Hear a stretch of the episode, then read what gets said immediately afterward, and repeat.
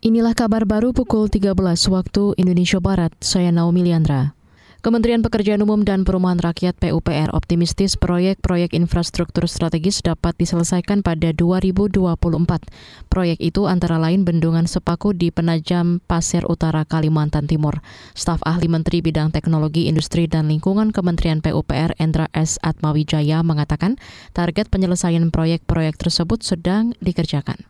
Kalau kita berbicara soal infrastruktur ya sampai 2024 karena kita sudah punya rencana kerja, punya program kerja ya, saya kira kita harus optimis 2024 ini bisa kita selesaikan semua. Dan ini sudah menjadi kebijakan Pak Presiden di sidang kabinet paripurna terakhir dan juga dari Pak Menteri PPR bahwa kita akan fokuskan tahun 2023 2024 dengan infrastruktur yang berjalan yang sudah berjalan dan itu kita targetkan semuanya untuk bisa kita tuntaskan.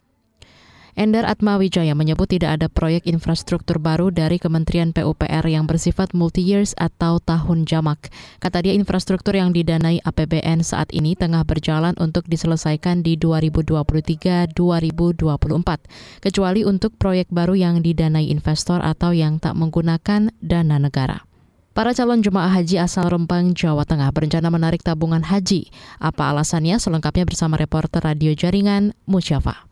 Pihak Kementerian Agama Kabupaten Rembang meminta jemaah calon haji berusia di atas 65 tahun jangan terburu-buru menarik tabungan haji mereka.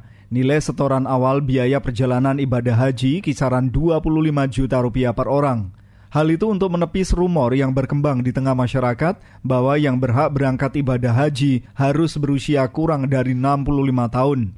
Kepala Kantor Kementerian Agama Kabupaten Rembang, Muhammad Fata, menjelaskan jangan sampai karena pesimis belum bisa berangkat, kemudian langsung menarik tabungan haji untuk keperluan ibadah umroh. Misalnya benar-benar ingin segera ziarah ke Tanah Suci, maka melaksanakan umroh lebih dulu, monggo hanya jangan dengan cara menarik toran hajinya.